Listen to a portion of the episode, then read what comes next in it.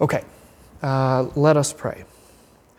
Lord Jesus Christ, Son of the living God, have mercy upon us sinners. Amen. Again we pray. Heavenly Father, in you we live and move and have our being.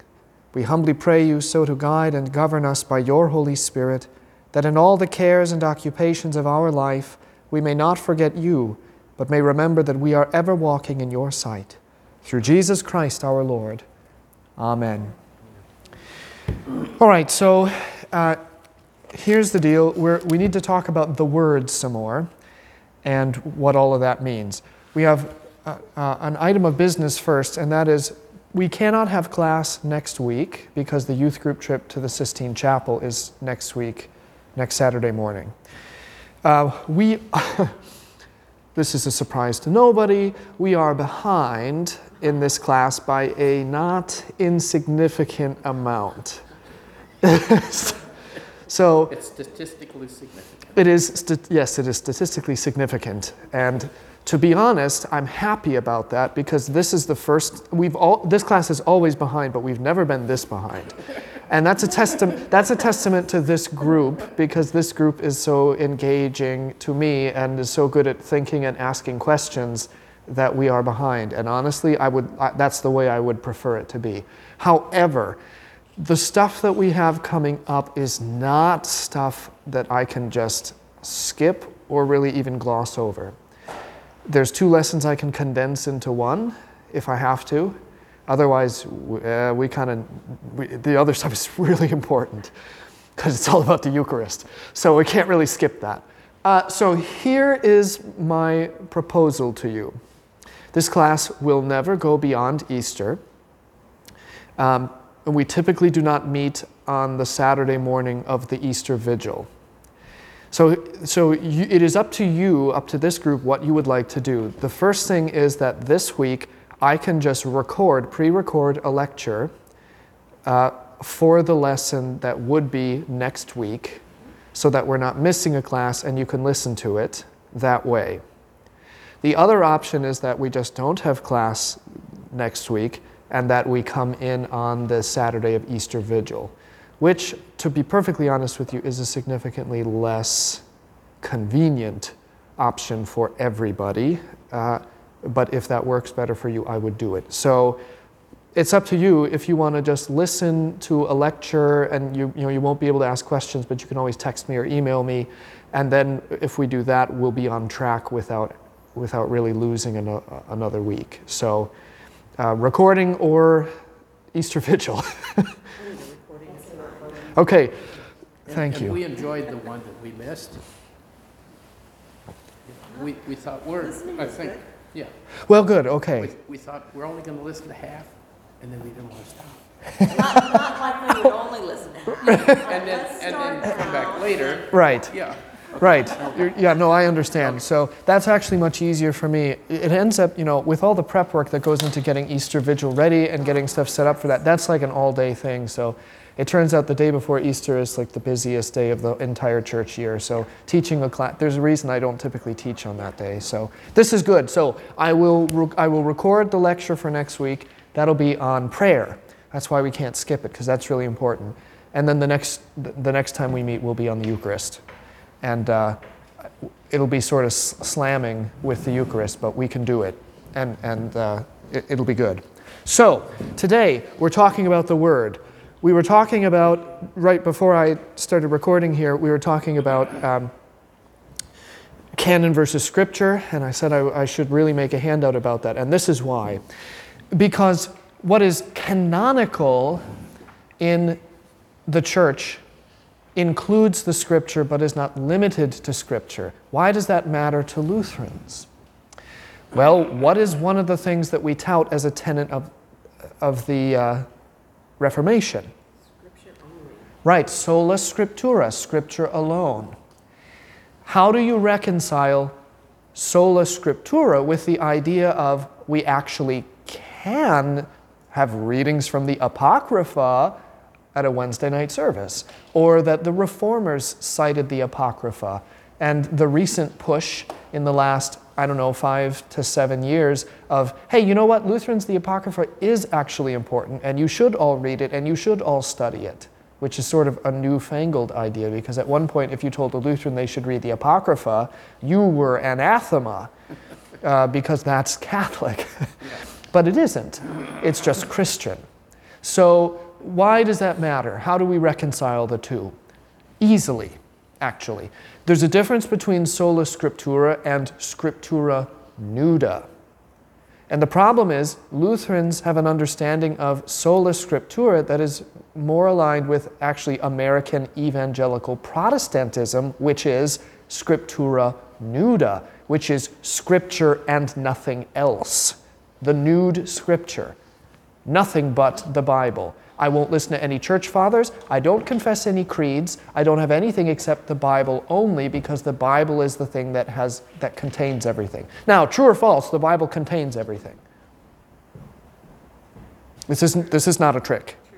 It is true. The Bible contains everything. So here's the other question though. Is the Bible clear?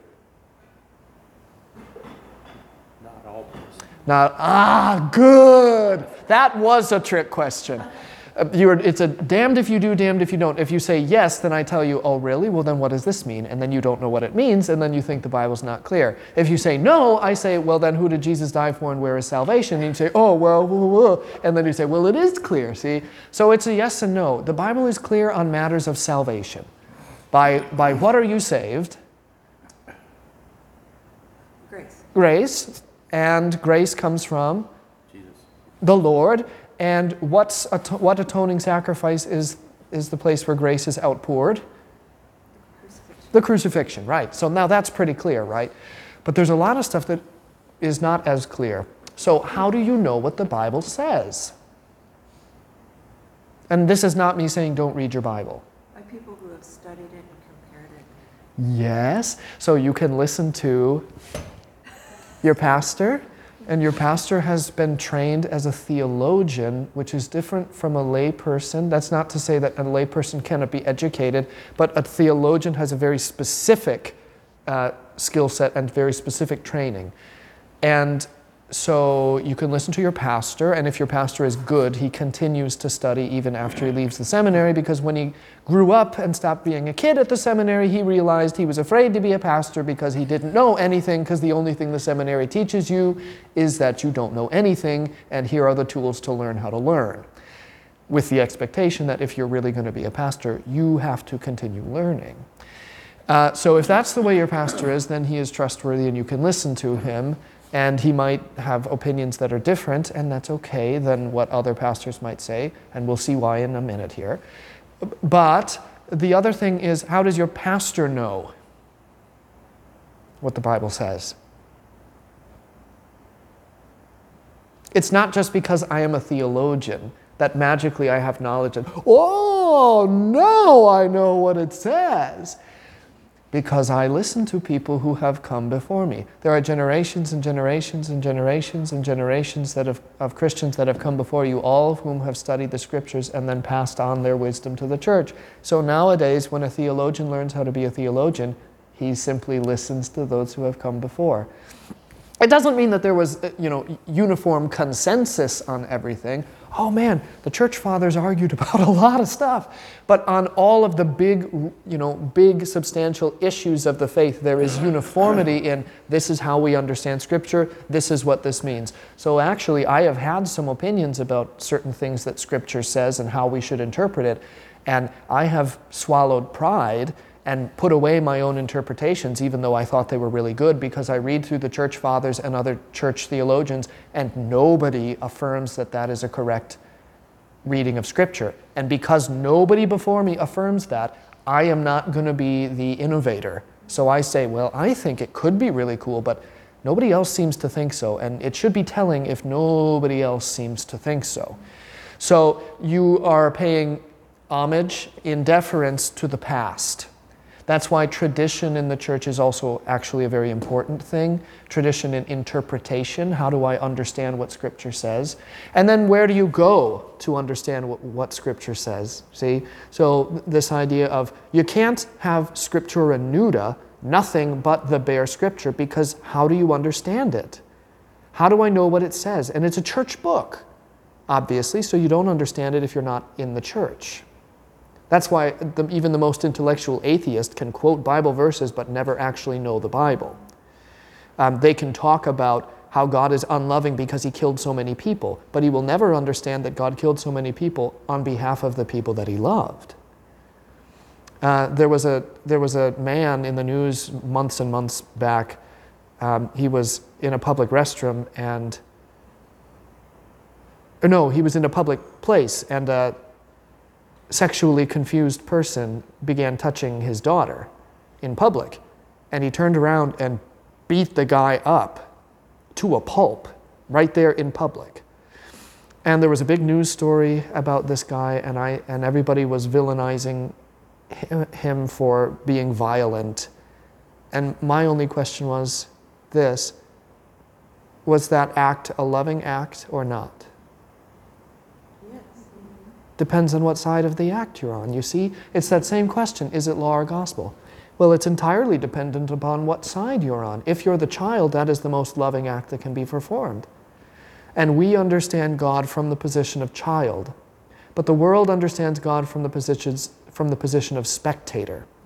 They don't understand Israel. They don't understand the Lord's people. So when they look, the only thing they see is a man beating up another man, a God killing people. And that is not loving. So they can't, they can't uh, solve the apparent contradiction of a loving God who also kills. And yet, when anytime you say Nazis and maybe there are Nazis in heaven, people go crazy, but it's the same concept. Yes. You know, we feel that any Nazi should be killed and sent to hell because they were bad. People don't have any trouble understanding that. We There's a line in a Billy Joel song. Uh,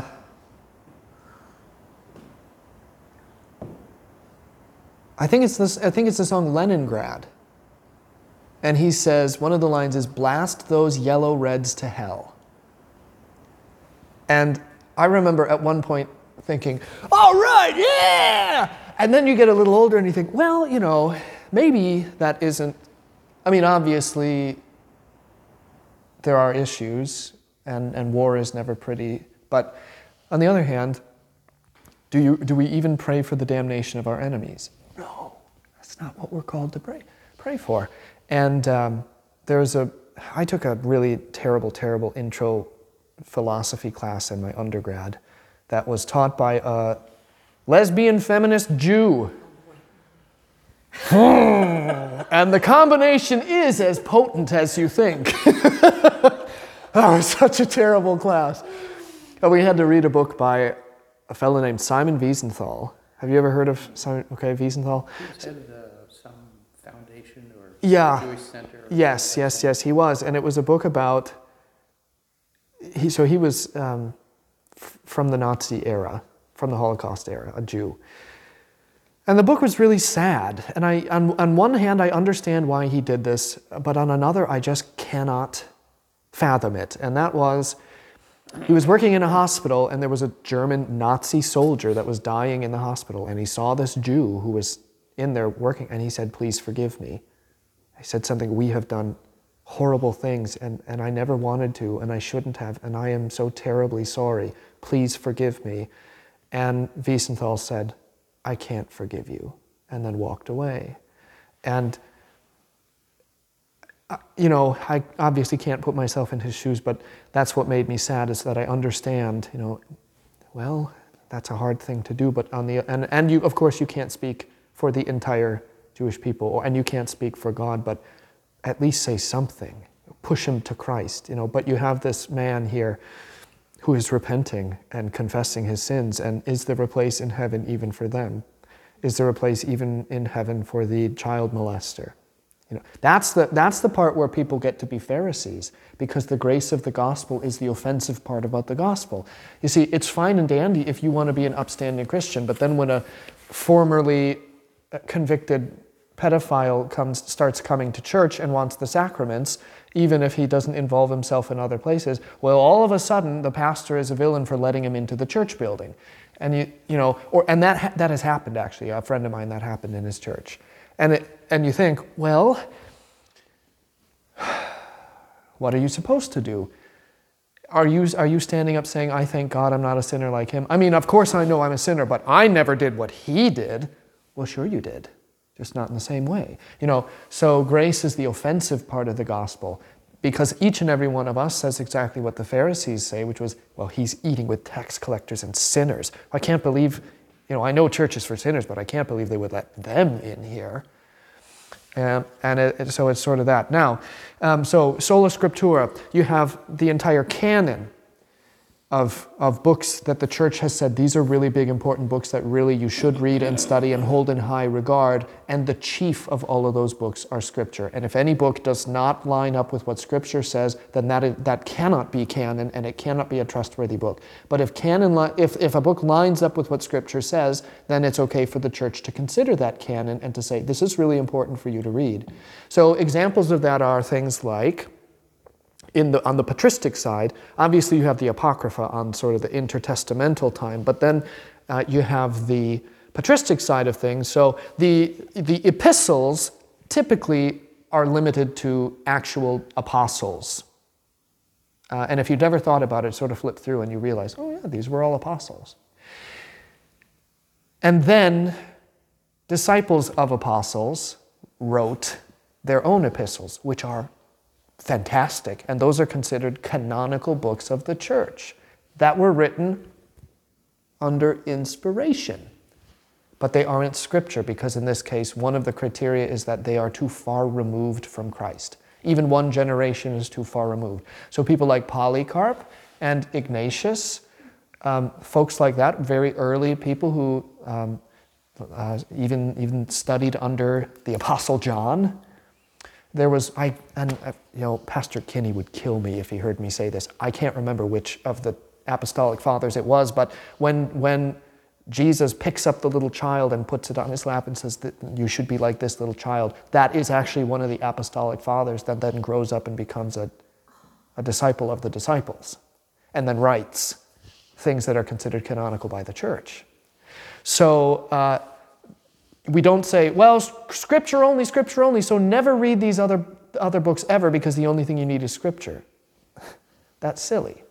So th- that's why scripture alone doesn't mean s- scripture nude. It means scripture alone as the chief, as the norming norm, the thing that creates the norms, the, th- the thing that makes the doctrines. But everything else can still support them because it draws from scripture and points you back to scripture and they can still be authoritative in the church as the reformers used them authoritatively because they're all derived from Scripture and approved by the church. So that's the difference uh, between sola scriptura understood from an, a, more Protestant side, evangelical American Protestant side, versus from the through the Catholic tradition and in the lens of the Lutheran Church. Okay, so read your apocrypha. Now, we need to talk about the Ten Commandments uh, the Word of God. This is where we left off. This is what we're going to look at now. And then we've got a whole lot of other stuff we need to jump into. My, my job today is to convince you, at least for the next few minutes here, is to convince you that the Ten Commandments are not your enemy, but that they are your best friend. And this is, the, this is one of the times in this class where if you're a dyed in the wool, born and raised Lutheran, you are going to have trouble. Uh, and this is me encouraging you to go rethink perhaps how you consider what the law is, because this is the issue, right? So when we talk about the dichotomy between law and gospel, and I talked about this last week, we think about them as separate entities. So, you know, forgive me, Lutherans, but frankly, this is what you look like. Law, bad. Gospel, good. So, anytime there's any kind of a law, the only response is, oh, that's bad, it's law. So, if I preach to you from the pulpit and I say, now come and eat the Lord's Supper and stop sinning, you go, oh, that's a law sermon. The gospel didn't predominate. Oh, now I'm going to stay away because you can't order me with the law to partake of something that's gospel. And that's the way that Lutherans look at preaching is law and gospel, and that's it. And you want to know how th- this is going to ruin, absolutely ruin you. You're going to be destroyed after this class because you will never, ever, ever, ever be able to hear a Lutheran sermon the same way again. If law and gospel are me looking at the text and going, which part of this is law and which part of this is gospel, and how do I preach a law gospel sermon, every single sermon looks like this. The peace of the Lord be with you.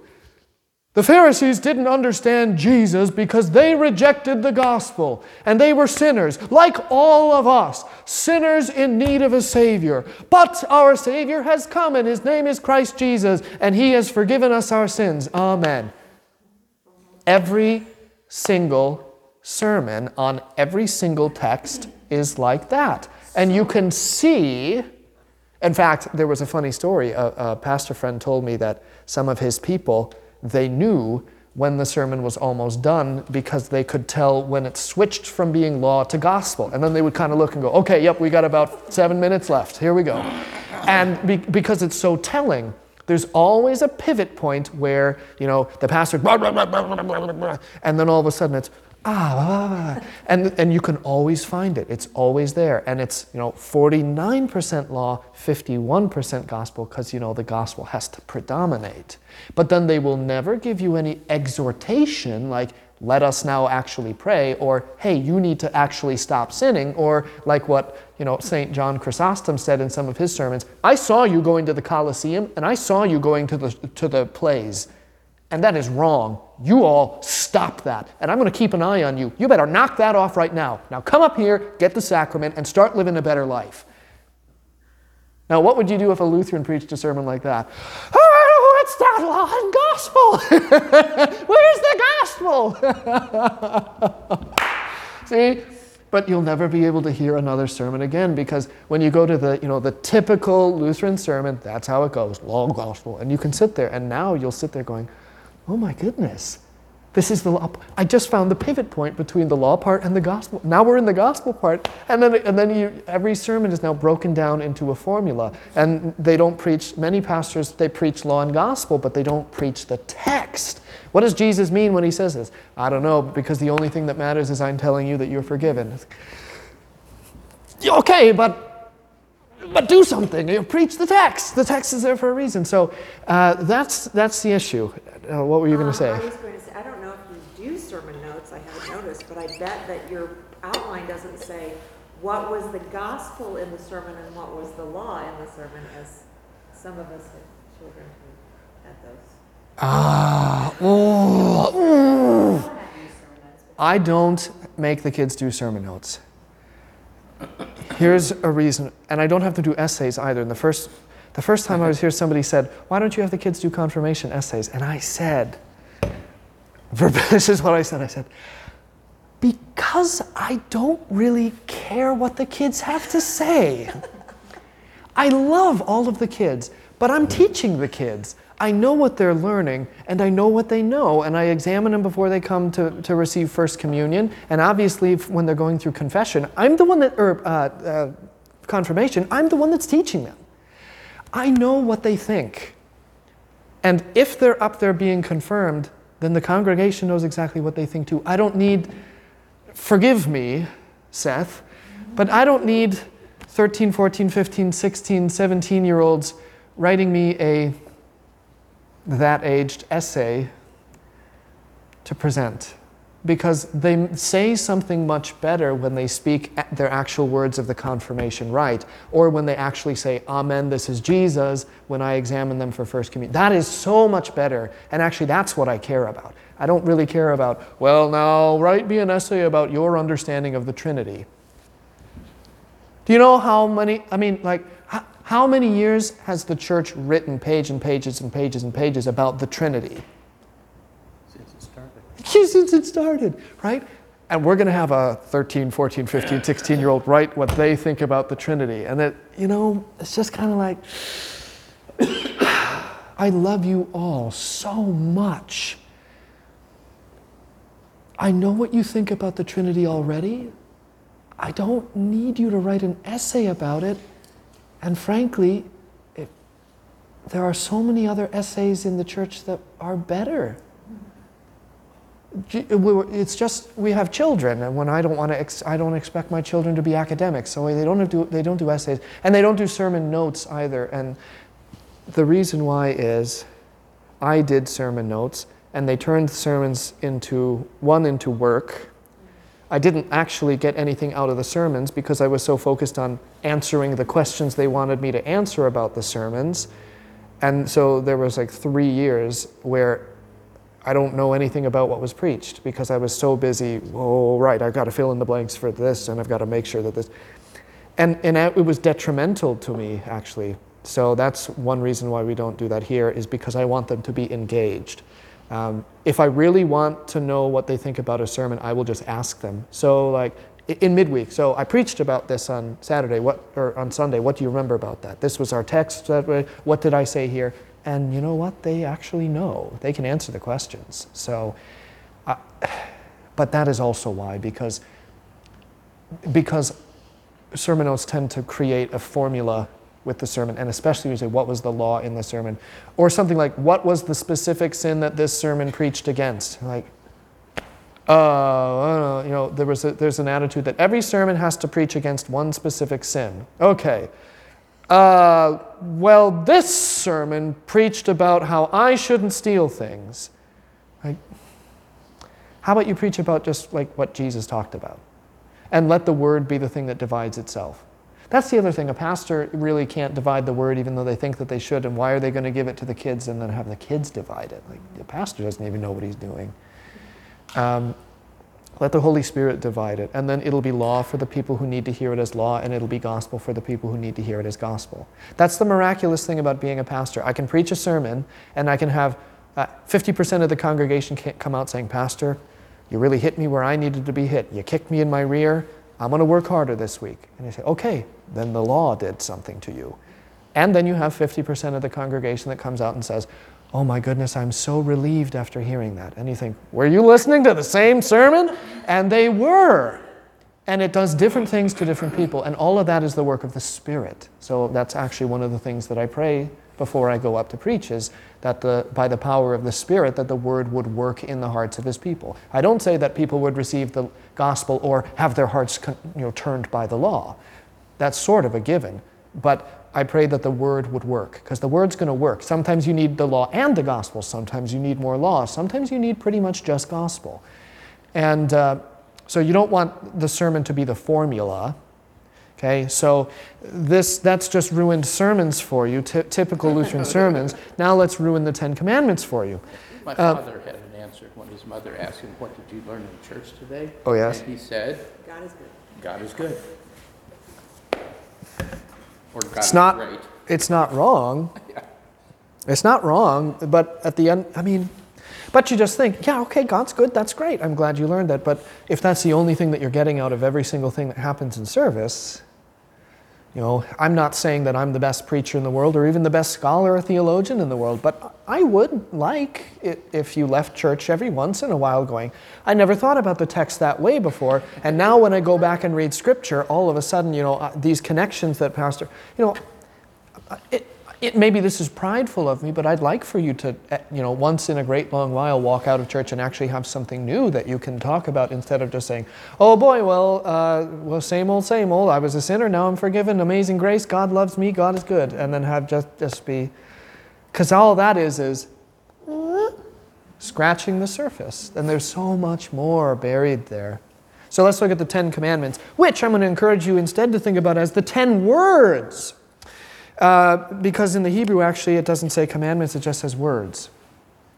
Devar is just words. Mind blown again. Here we go. now it's starting. oh, yes, the 10 words. So um, remember that there's no law or gospel in Eden. The only thing that there is in the Garden of Eden is the Word. And so what we want to do is get back to the get back to that point where there's only word. Now, as long as we are sinners and living in a sinful creation, there will always be law and gospel because you will always need one or the other. But um, when we live in after the resurrection in the presence of God, well, there's the Word, and we're sustained, excuse me, by the Word, and the only thing there is the Word. So this then uh, is what the Lord says: the ten words. Uh, so think that these are promises and guides for you, not just mandates and you know threats. So we'll just go through these very briefly.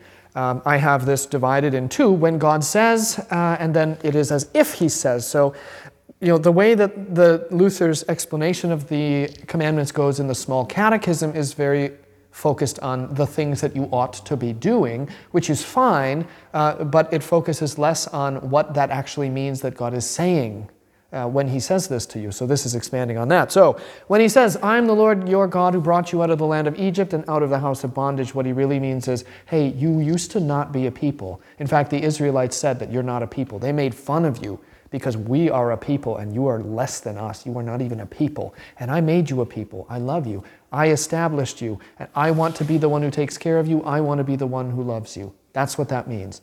So here's what that means you shall have no other gods before me. Just let me be a God, okay?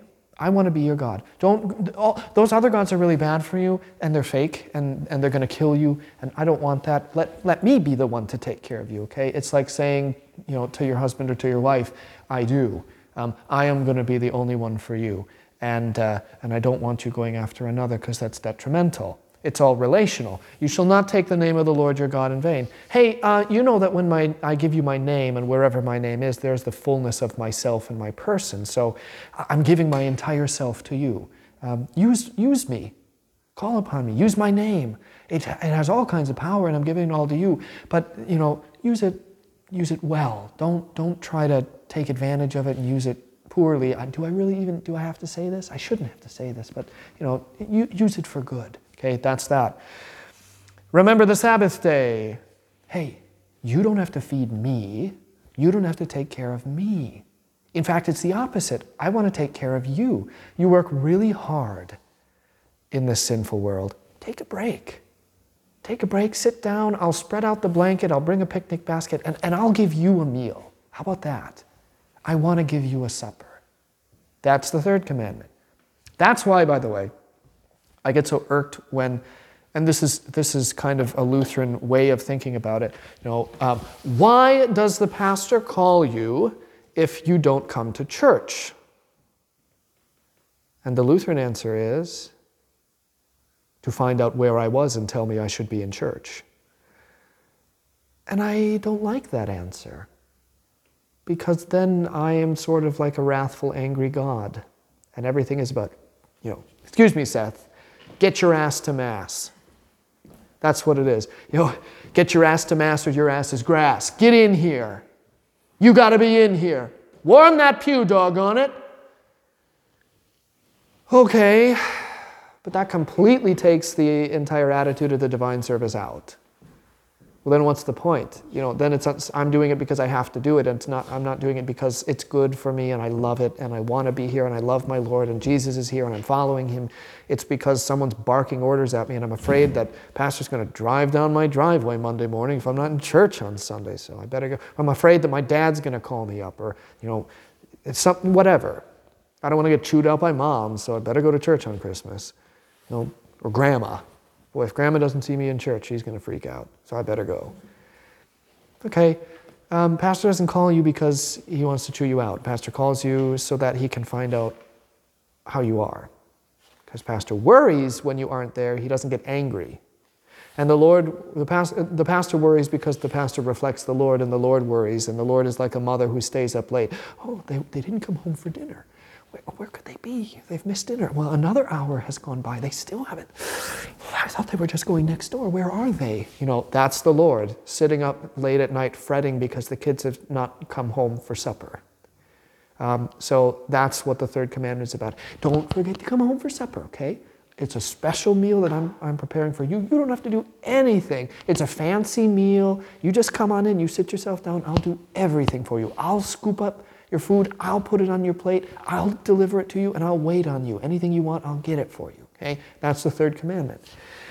Honor your father and your mother. Hey, now listen, you know, we've got to have some good order here because, you know, the world is what it is. So I'll give you some people who will care for you. Now, people that are supposed to care for you, you guys care for them and be good about it, okay? Don't screw around and use your power in a bad way. And you who are under them, you know, let them care for you. That's they're like me taking care of you, okay? Their hands are my hands. Just listen to them and respect them, love them like you love me and like I love them. Okay?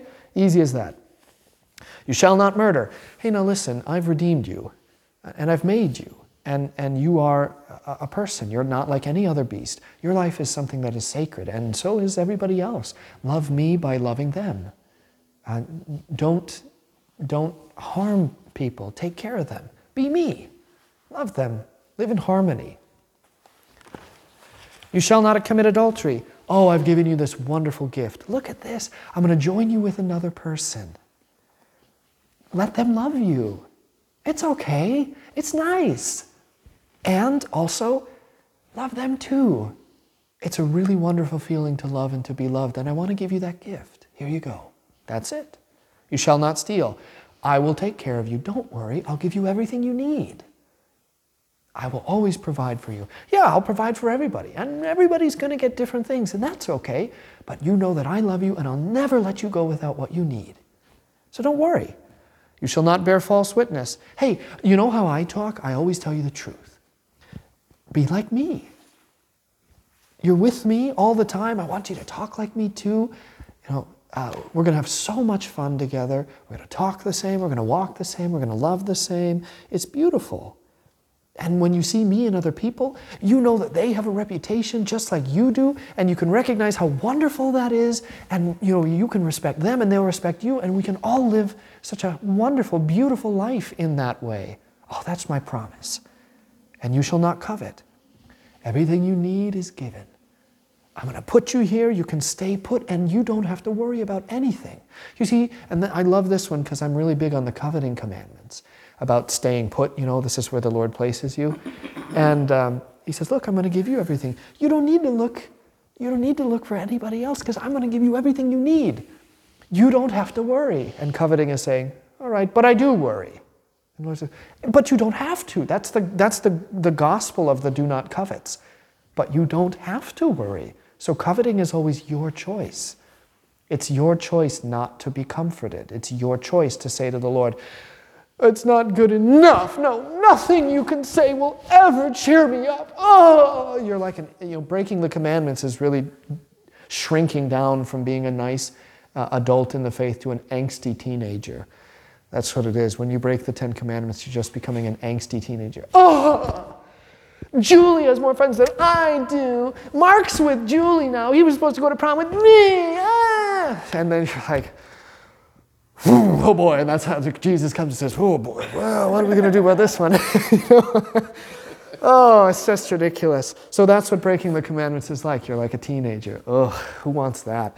And, and actually, I said it wrong because I said you, you, you grow, you go from being an adult. And actually, it's better to say you grow up into an angsty teenager instead of being that, you know, the two year old girl who thinks daddy's great and who thinks daddy knows everything. And daddy says, Hey, do you want to do this? And she says, Yes, because it's with daddy and daddy will take care, you know, all of that, whatever daddy says, you know, or the age will, well, my daddy said this, and if you say that, well, then that's wrong because my daddy is right, you know, that age. It's, it's, it's leaving that. My daddy said I never have to worry about a monster because he'll always take care of me. That's Saoirse's big thing is that she's afraid people are going to knock on the windows while we're sleeping. So she always goes to bed and goes, No one's going to knock on our windows, right, Daddy? I don't know where that comes from. I said, No, no, no, sweet. No one's going to knock on the windows. And she said, Well, what happens if anyone knocks on the windows, Saoirse? She said, well, Daddy will get his gun and make them go back in their car. I said, yes, yes, yes. And Norman the cat will get them too. Okay, yes. But it's that, you know, who, the promise that, well, Daddy's going to protect me. If anybody knocks on the windows, Daddy will protect me. Well, I don't need to go into, well, let's talk about why no one's going to knock on the windows, Saoirse. Well, no, it doesn't matter. But, you know, you become an angsty teenager and, oh, Dad, I don't need you. And it's that. So you're going from being the simple child into being that hot mess of an angsty teenager. what, a, what a pool of hormones. Okay, so this is a way to think about the ten, the ten words. and every word works two ways. Remember, 10 words, every word works two ways law way or a gospel way, which means the Ten Commandments can be gospel too. Oh no, Lutherans! See, this is the problem. When the only thing that people are ever taught is Luther's small catechism, then you don't actually learn. You learn Luther's small catechism, but you don't learn the historic Christian faith. And don't get me wrong, Luther's catechism is very good. But the small catechism was written for illiterate peasants and five year olds. And the large catechism was written for illiterate farmers and teenagers.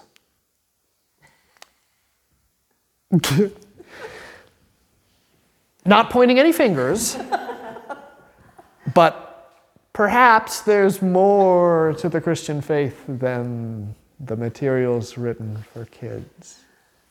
So, you know, learn the small catechism, obviously, and we do that every week. Um, it's good to know because it's really easy, and, it's, and it is a good thing. You know, what is baptism? Well, let me think about what St. John Chrysostom wrote in his 15 treatises on baptism. Well, what did St. Augustine write in De Doctrina Christianae about baptism? Well, you know, maybe let's not go that far. Oh, you know what I can do? I can just say that baptism is not just plain water, but the water included with God's command and combined with God's word. Oh, look how simple that is, okay? So it's written to be a simple explanation, but not the entirety of the explanation. Just a very simple one. Okay? So the Ten Commandments are words that can also be used as gospel. Now, are the Ten Commandments ever not going to be law? No. No, they aren't, because you're always going to hear the Ten Commandments, the ten words, and they are always going to accuse you of sin because you haven't lived the way that they said that you should. But they are also the promises of the gospel because they are telling you all the good things that God is doing for you, all the things that God is protecting, what God looks like, um, because the ten words are, of course, from God when God speaks the ten words to Moses and gives him the word, who is the word? Jesus. Jesus is the word, so Jesus is the Ten Commandments. This is what you have to understand. Jesus' job description is the Beatitudes. When Jesus wakes up in the morning and walks into the bathroom to brush his teeth and he looks in the mirror, what does he see looking back at him? What's the reflection of Jesus? The Ten Commandments. The Ten Commandments is the reflection of Jesus.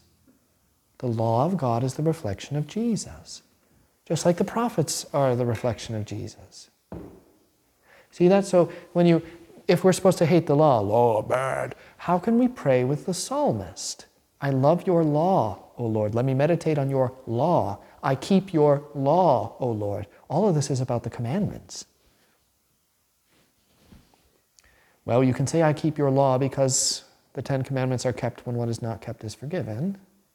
You can say, I love your law because the law is Christ, the law directs you, and the law is a good thing for you, even when it's uncomfortable, because when you're over the line, it's the hand that says, Oop, get back, that's dangerous. So the task of the Ten Commandments is always to point you to what is right and pull you away from what is wrong. It's like a lifeguard that's watching you and is happy with you when you follow the rules, but jumps into the pool after you when you fall into the deep end and can't swim.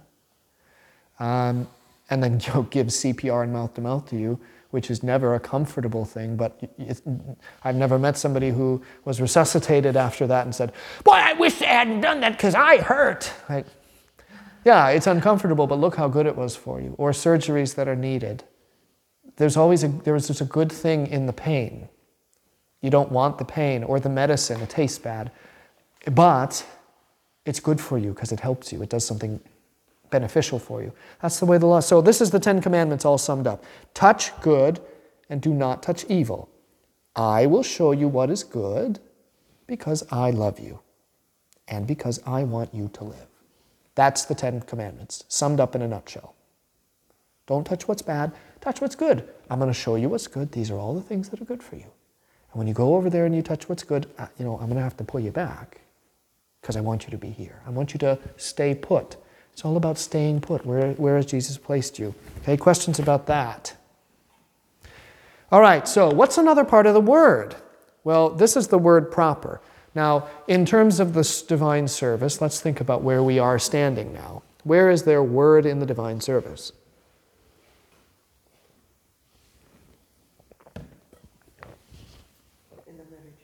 Okay, but I mean, in the structure of the liturgy, where is their word? What parts of the liturgy would you consider to be word? Well, the reading.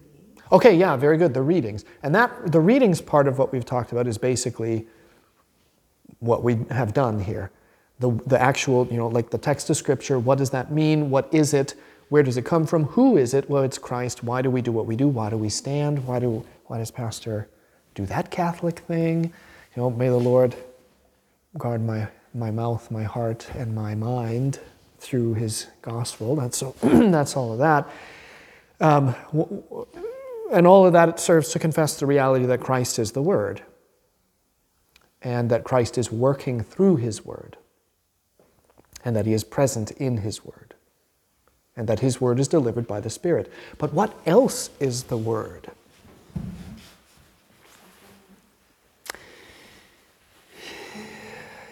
Yes, you're thinking too hard though. Uh, it, yes, okay, that's better. Right, so the sacraments are the word, obviously, uh, because that's the word in the flesh. So you're, you're absolutely right. You're just thinking way harder than I need you to. I mean, I'm always happy for you to think, but, uh, but my, my question is really just at the basic surface level. So, readings, well, obviously that's a word. Heck, we say this is the word of the Lord. And then the sermon, of course, because the sermon is tied to the word and it's, an, it's expounding upon that word. But it is also the work of the Spirit in explaining to you that word and delivering it, excuse me, delivering it to you in a way that will impact you. Um, what else? What is, what, uh, yes, there is a word of absolution, but I was, I was just about to give you a really big hint. In between the readings and the sermon is another part of the word. Just think about, pardon me, before the hymn. The creed, yes. The creed. So the big word bits are the readings, the creed, and the sermon. Because all of those things are rooted in Christ and deliver Christ and, and talk about Christ and explain Christ. So the creed is something that's really important. Uh, obviously, you know, uh, in the command to make disciples, because that's what the Great Commission is about, making disciples, uh, includes baptism, which we've talked about. But now we're starting really to get into the second part of that, which is teaching. And the word, obviously, the whole liturgy teaches, but there are specific points, you know, with the word, the readings, the creed, and the sermon, where the word actually works in a didactic way, which is a teaching way. So the, the preaching, which to be honest with you, I consider preaching to be a sacrament personally. You don't have to if you don't want to. I'm just telling you what I personally think uh, because of what it delivers, because it's delivering Christ to you. But so preaching is delivering Christ to you, and it's that sword that's going to work both ways, and it's going to do whatever it needs to do to you um, by what the Holy Spirit judges you need. Uh, so all of this is giving Christ. Now, we need to talk about the creed. Um, all, obviously, all of this is teaching, but um, I'm going to give you two handouts here. This one is about the creed, why the creed is important.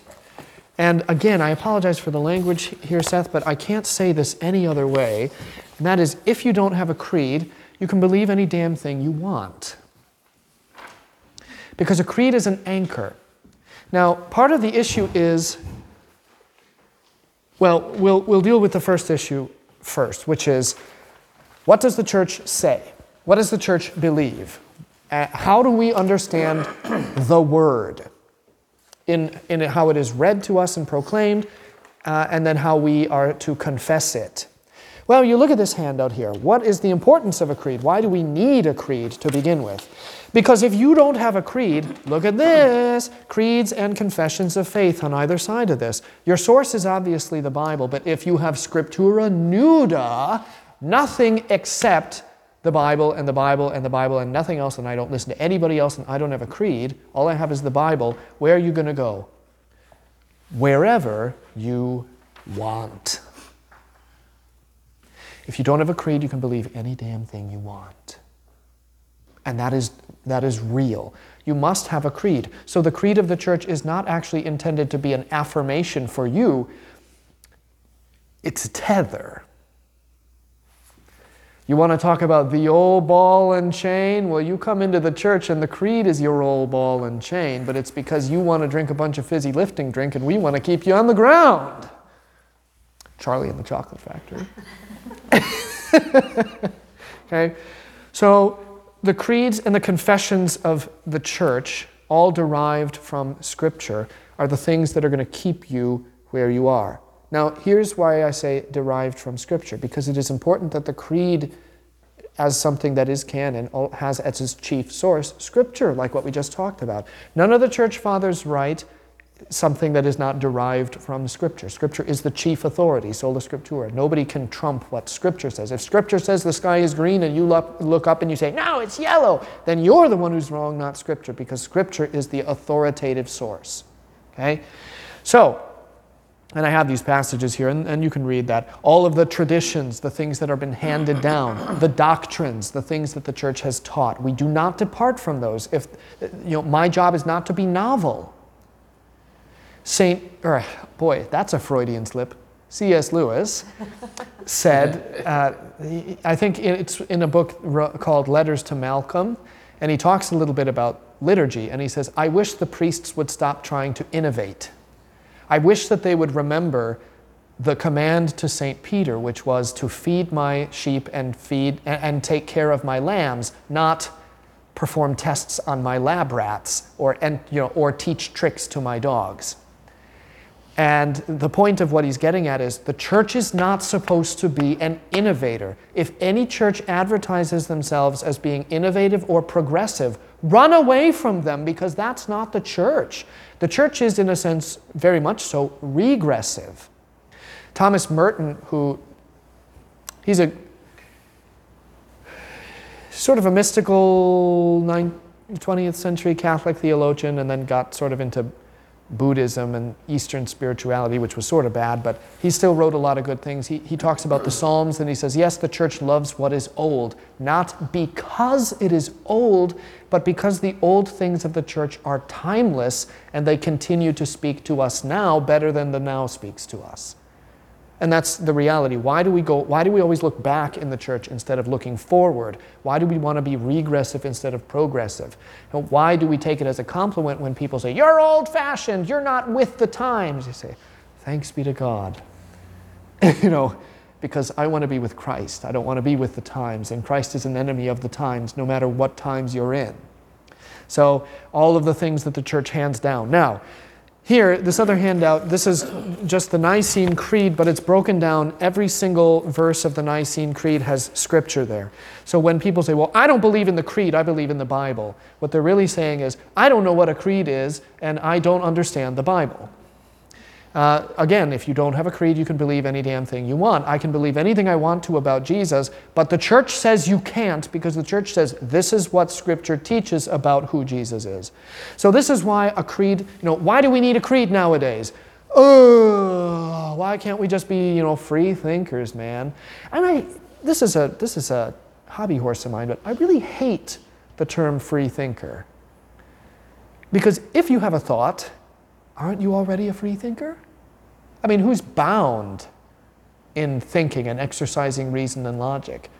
Free thinking is really a, it's a joke term, well, us free thinkers. It's a joke term that means atheists because they say I'm not tied down to the church, as if someone in the church also doesn't have free thought. I don't under it's just a silly I think it's such a silly title. Oh, we're free thinkers, but you're bound thinkers because you can't think of anything except for the Lord like fun, I can't. I can think of a lot of stuff other than the Lord.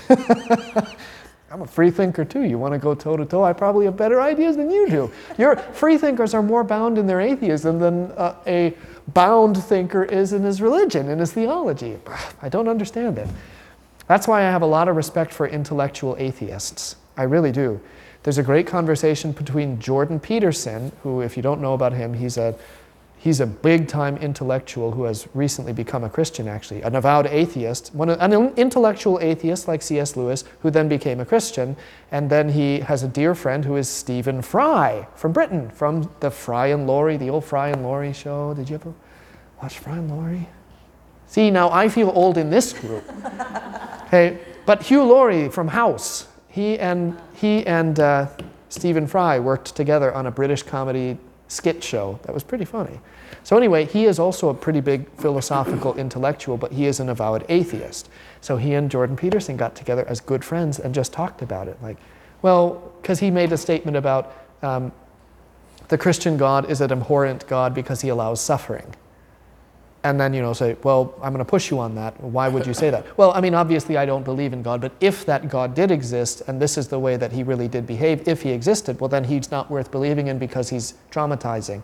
So then they just have a discussion about that. And now that's the kind of person that i actually like. I'd love to go out for a beer uh, a nice, you know, a nice Guinness on tap with, a, uh, with a, an intellectual atheist because that's somebody that you can respect and have a conversation with because they're not in the free thinkers. They're just intellectuals and they have opinions and they can back them up. And I have a lot of respect for those people, Christians and, and atheists, because if you can be intellectual and still think that they are pleasant and at the end of the day say, you know, you're a good friend, there's something to be said for that. Anyway, so, all of this here, if you believe Scripture, you believe the creed. If you deny the creed, you're actually denying Scripture because everything in the creed is Scripture. The, the creed is the Bible, it's just the Cliff Notes version of the Bible. Okay? Um, so, how long did, I guess this is the Council of Nicaea, how long were they in discussions and debate? Many, many months, even more than a year? Yeah, a long time. And actually, the, what is called the Nicene Creed didn't actually it wasn't codified at the Council of Nicaea.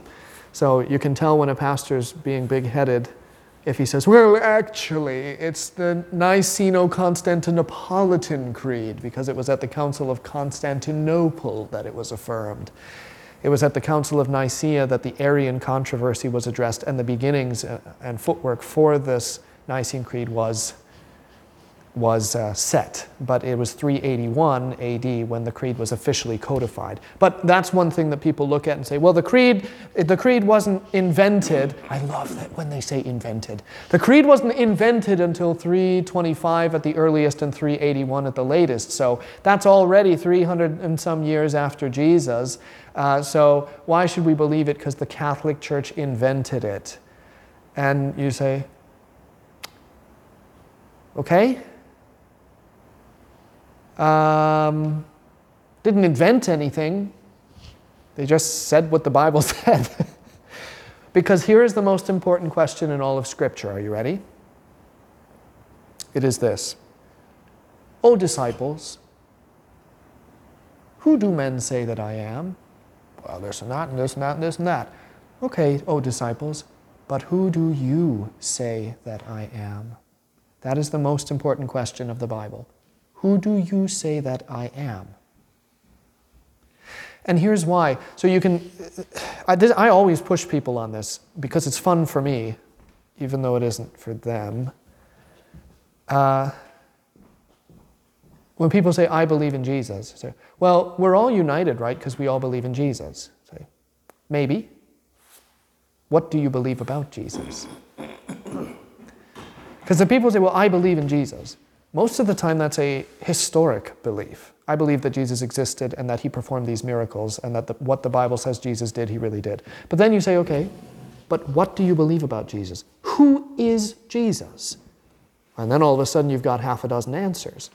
When really, if you say, who is Jesus, you can say, conceived by the Holy Spirit, born of the Virgin Mary, suffered under Pontius Pilate, was crucified, died, and was buried.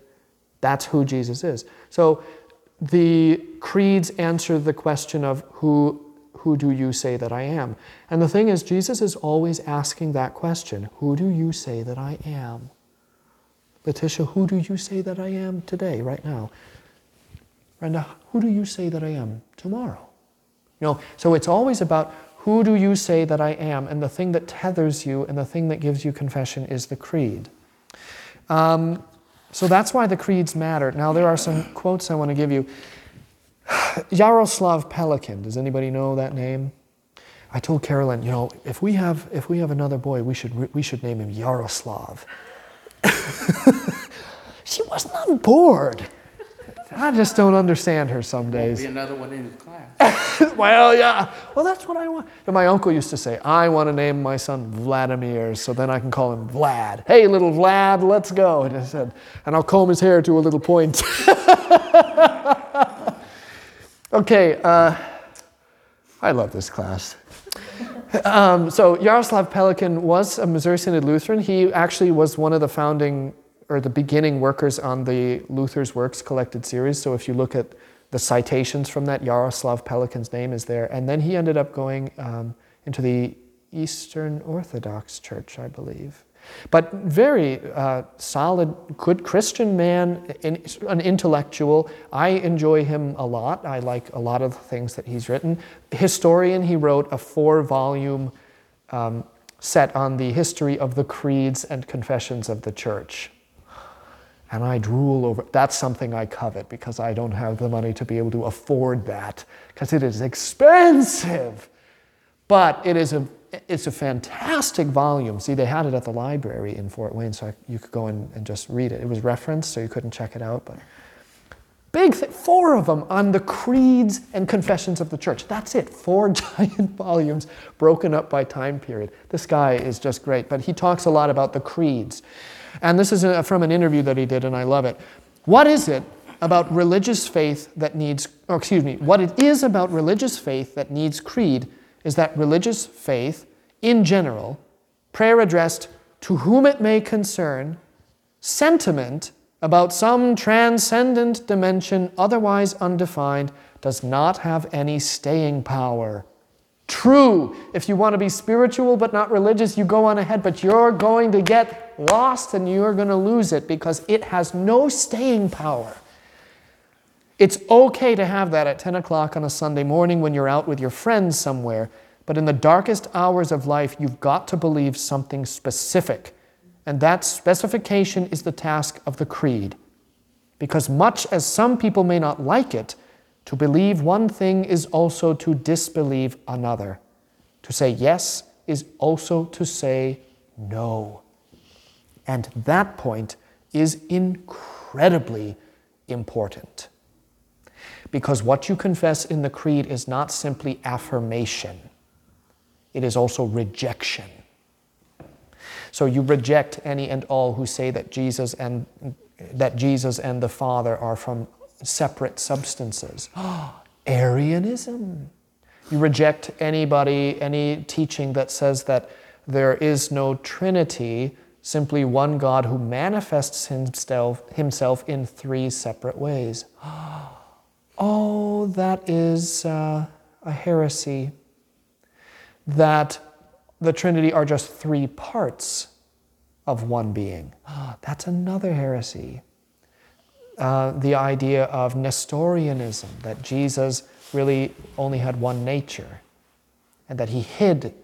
You put on a, like a, like from, you remember Men in Black? There was the cockroach that was in the suit. That's what Jesus was. He put on a suit. And uh, he, put on a, he put on a human suit, but he was really just fully divine, just in a costume. Well, that's, see, but you have to reject all of those because you're affirming what's in the creed. Right?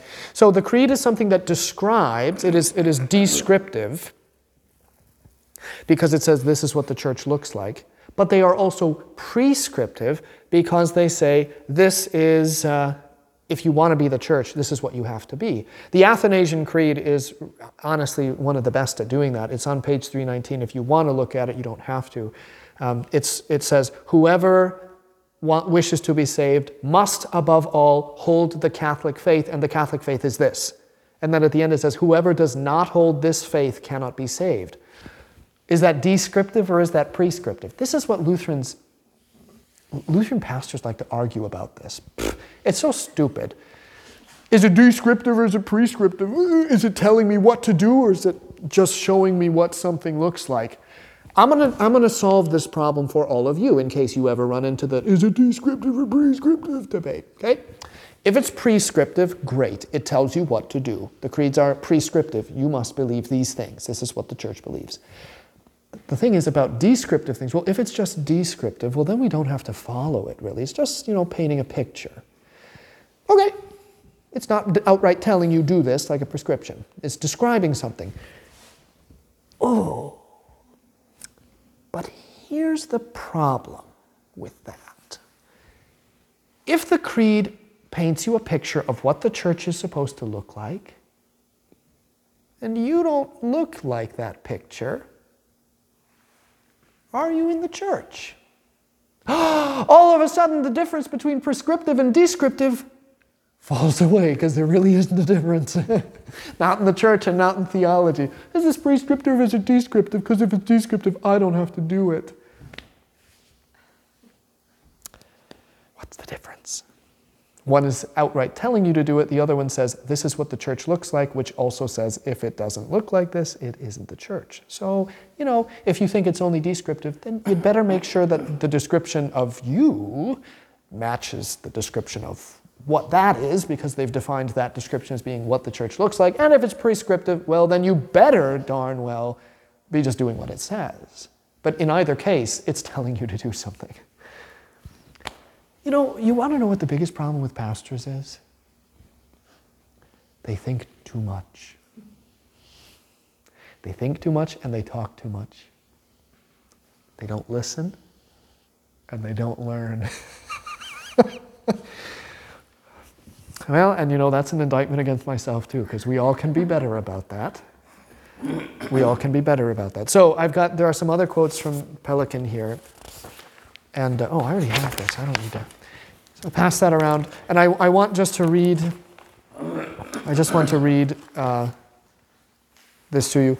Wherever the message is preached and brought in whatever language it comes from, the language it comes to and the culture into which it penetrates must, and this is the message of the gospel, at some stage of its maturation, learn to answer again the question, Who do you say that I am? Because the you say in that question is the culture in which we live. He's not asking, Who does the fourth century say that I am when it was writing in Greek? That is important because without that, we wouldn't be where we are. True. But at some point, you have to be who and what you are in the only culture in which you're ever going to live, the only century in which you're going to live and die. And in that century, you have to answer with whatever linguistic and philosophical equipment you have, you have to answer the question Who do you say that I am? That is the creed. You must answer that question. And it isn't just something that you answer on Sunday morning. This is another reason why we have the need for creed. Why does the church need creed? Because the creed gives guidance to your life. What confession do you make when the culture looks the way it does around you? How do you live? What do you say about Jesus when the whole world is saying something else about him? You live tethered to the words of the creed. I love this. You know, I'm reading these out of order, but the top one. All of us are, in one sense or another, pupils of Socrates. Of course, uh, who is the wisest man, according to Socrates? How is wisdom measured?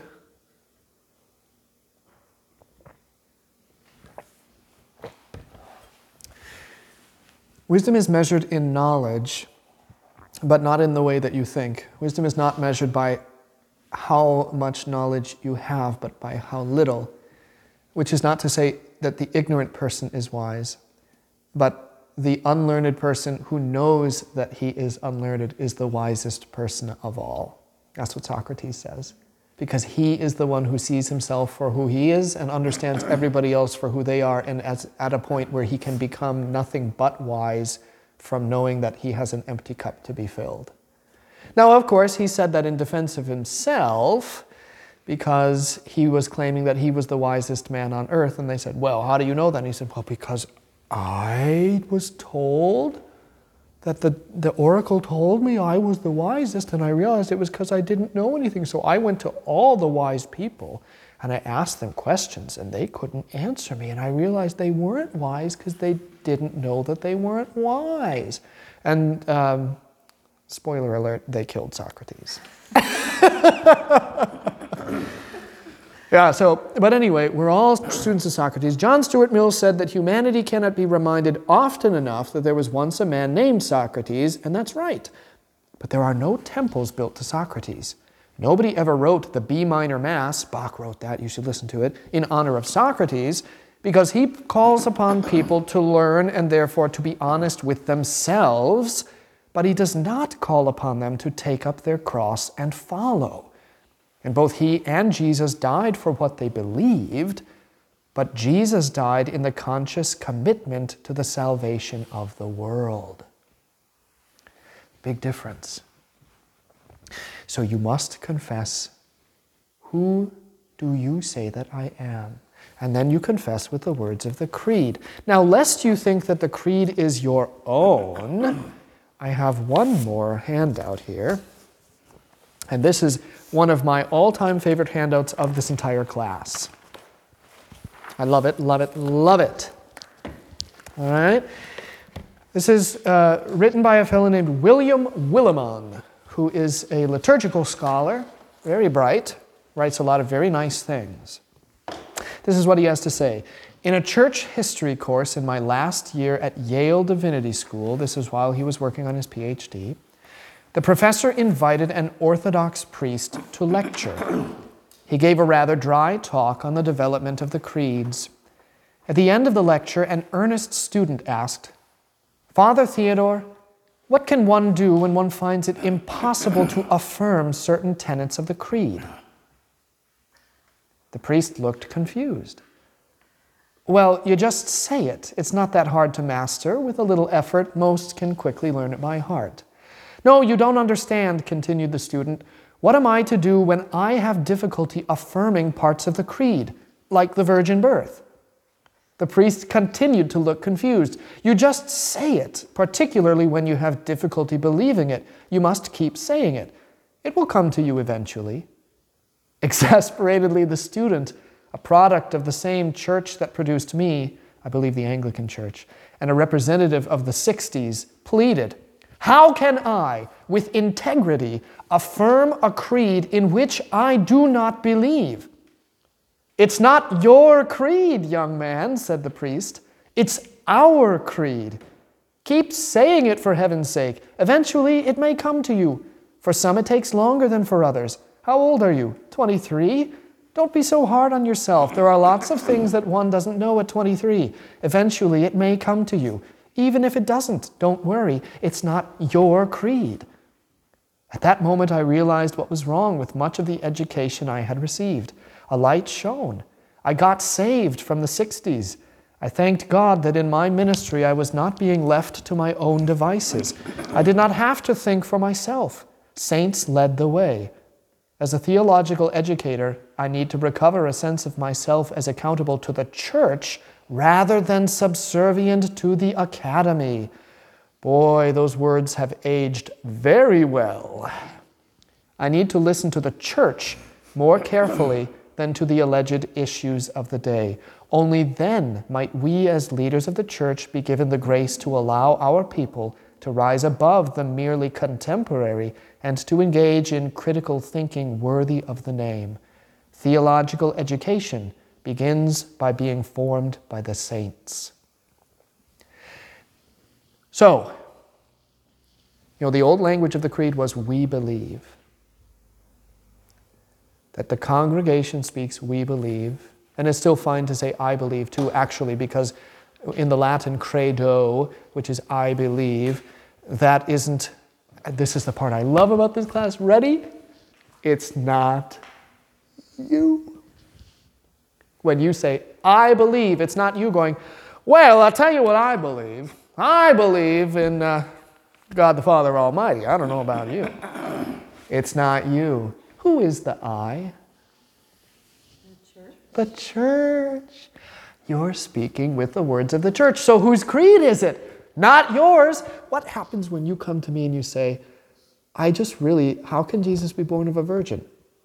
I say, beats me. I don't have an answer for you. The angel didn't have an answer for Mary. All he said was, Well, now, Mary, all things are possible with God. And Mary said, Ah, you know what? I defer to you. Okay. The creed is not your personal affirmation of faith. In fact, what it is is you submitting to the doctrine of the church. You are submitting to the words of the church. The church says, This is what I say. What do you say? And you say, I don't know, mother, what should I say? And she says, Why don't you just say what I say? So, what if you have trouble believing it? Who doesn't have trouble believing in the virgin birth? Let's be honest, okay? If you really start getting into your own head, it's difficult to affirm the virgin birth intellectually and independently. But it isn't hard when you just say, my confession is the confession of the church. What's the confession of the church? Oh, okay, this. I know I have trouble believing that. Well, then just keep saying the creed again and again and again because it isn't your creed. You saying those words is not your personal affirmation, it is your personal submission to words that are not yours and that are going to work on you. How do you learn to believe in the virgin birth? By saying the creed. Just keep on saying it. It's not your creed. This is the most beautiful thing about the creed. You don't have to rely on your own intellect. And even the pastor, and this is again why, why we have the creeds and the confessions, why we look back to the church fathers too. I don't actually have to worry about giving you something original. I don't have to fret every week about, oh, what am I going to say about this text this week? I can go, well, what do Augustine and Bernard of Clairvaux and Ambrose and all these guys say about this text. Maybe, maybe I can learn something from them and then, and then teach that to my people too. And guess what? Bernard and Augustine and Chrysostom and Jerome and Ambrose, they all said exactly the same thing. What am I going to give to my people? I'll look back to what's been written before. They all do the same thing. You give deference in the church to the saints who have come before you, to the teachers of the church who have come before you. And the church is all about receiving and passing on. You aren't taking it and then making it into something else or making something of your own to give. It's not about time capsules. Well, what is, what are the, what's the future church going to remember about the 20th century? What is the church going to remember about the 21st century. Frankly, I don't think there's much in the 21st century that's worth passing on. So we better pass on the stuff from the first century, huh? The stuff of Jesus. And how do we do that? By the Word and by all that is based upon the Word, specifically the creeds and confessions of the church. Questions? I just wondered if Yes. you know on the creeds, I know Lutherans say the creed, Catholics. I did a Methodist church where they said the creed. My mom was raised Baptist and we went there and never remember hearing the creed. So which ones use a creed? You know, which Christian? Uh, it's a good question, and I don't know that I can answer it probably to your satisfaction. Every church from the Catholic tradition w- uses the creed. I think some Methodists use a creed. Um, the Anglicans would use a creed. Uh, evangelical church, American evangelical Protestants and non-denominational or evangelical free churches will not use the creeds. In fact, they say no creed but Christ. And then you say, all right, what about Christ? And then they look at you and they tell you, and you say, Did you know you just confessed a creed? And they say, No, I didn't. It was my personal belief. And you say, Well, all right, whatever. Okay, but so they don't do a creed because they don't, in their own words, they don't want to be tied down, which any church that says they don't want to be tied down, you should run away from because you, you actually want to be tied down. You you have greater freedom in being tied down because, in being tied down to the truth, you have all the freedom of what it means to live in the truth. If you're blowing wherever the wind blows, you're actually not free, you're bound. You're bound to the wind, but you have nothing substantial.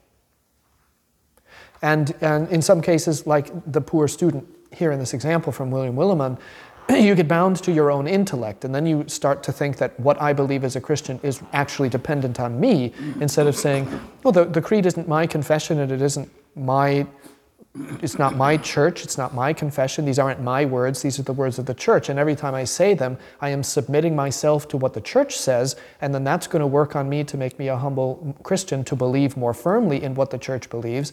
And, and even if it, it never comes to me, the creed is always an exercise in that, reminding myself that even when I say I believe, it's not me saying, I'll tell you what I believe. I believe this, that, and this, and that you know, two Christians getting together having dialogue. It is two Christians coming together saying the same thing because the I is the I of the Holy Catholic Church through the ages.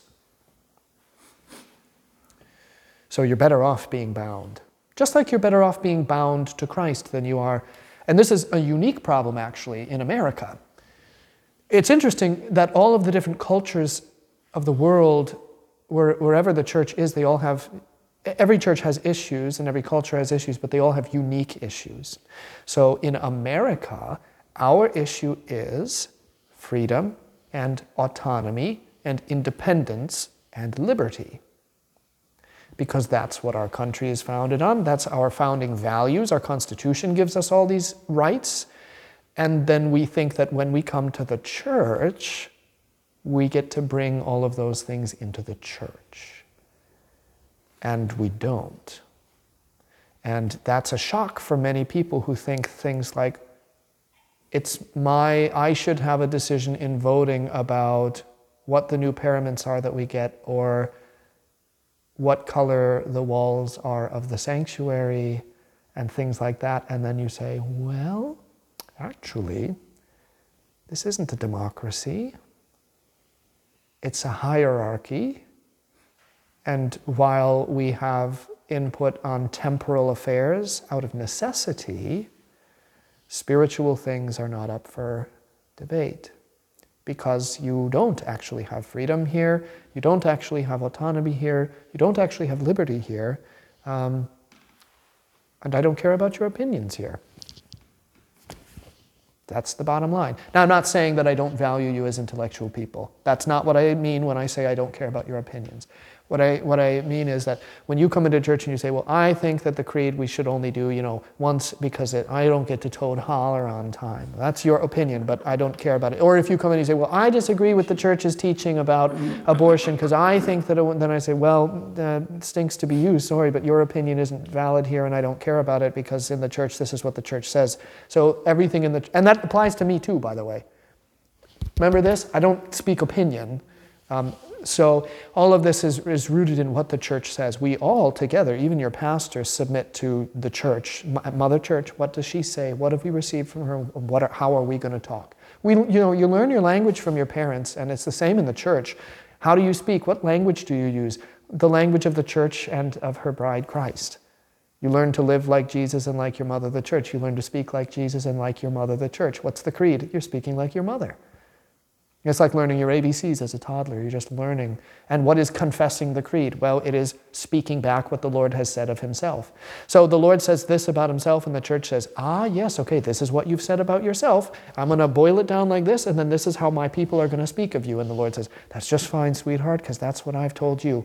So that when you're confessing the creed, you're using the language of Jesus, who said, This is who I am and this is what I want you to say of me, and you say, okay, this is who you are, and this is what I'm saying of you, and you're using the language of the church who has said, now this is the way that we're going to speak how Jesus wants us to speak of him. So everything in the church is really about deference and submission. Any other questions? Okay, let us pray. Our Father, who art in heaven, hallowed be thy name. Thy kingdom come, thy will be done, on earth as it is in heaven. Give us this day our daily bread, and forgive us our trespasses, as we forgive those who trespass against us. And lead us not into temptation, but deliver us from evil. For thine is the kingdom, and the power, and the glory, forever and ever. Amen.